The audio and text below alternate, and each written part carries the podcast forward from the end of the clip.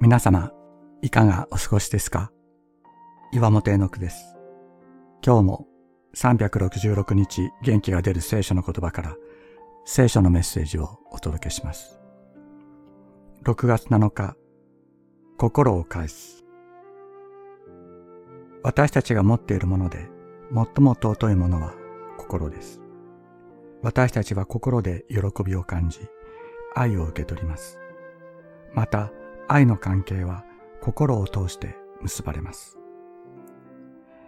一方、心はとても繊細で傷つきやすく、一度傷ついた心は癒されるのに長い年月を要します。尊いから時間がかかるのです。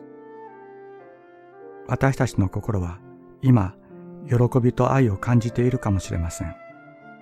あるいは傷つけられたり、自分を受け入れられず苦しんでいるかもしれません。私たちが自分の心を持て余すのは、自分の心の扱い方を知らないからです。この一つしかない尊い心は自分のものではないのです。私たちの体を作られた方は、私たちの心をも作られた方。そしてこのお方は、私たちの心の尊さを私たち以上に知っておられるに違いありません。一つしかない尊い心、この一つしかないものを私に与えよと神様はおっしゃっています。喜びと愛に満ちている心だけを差し出すのではありません。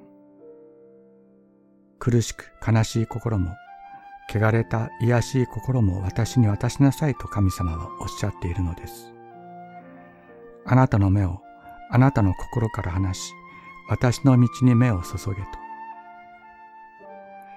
自分のものだと思っていたこの心、神様にお返しすることができますように。神様のものは神様がお守りになる。我が子よ、あなたの心を私に与え、あなたの目を私の道に注げ。信玄23章26節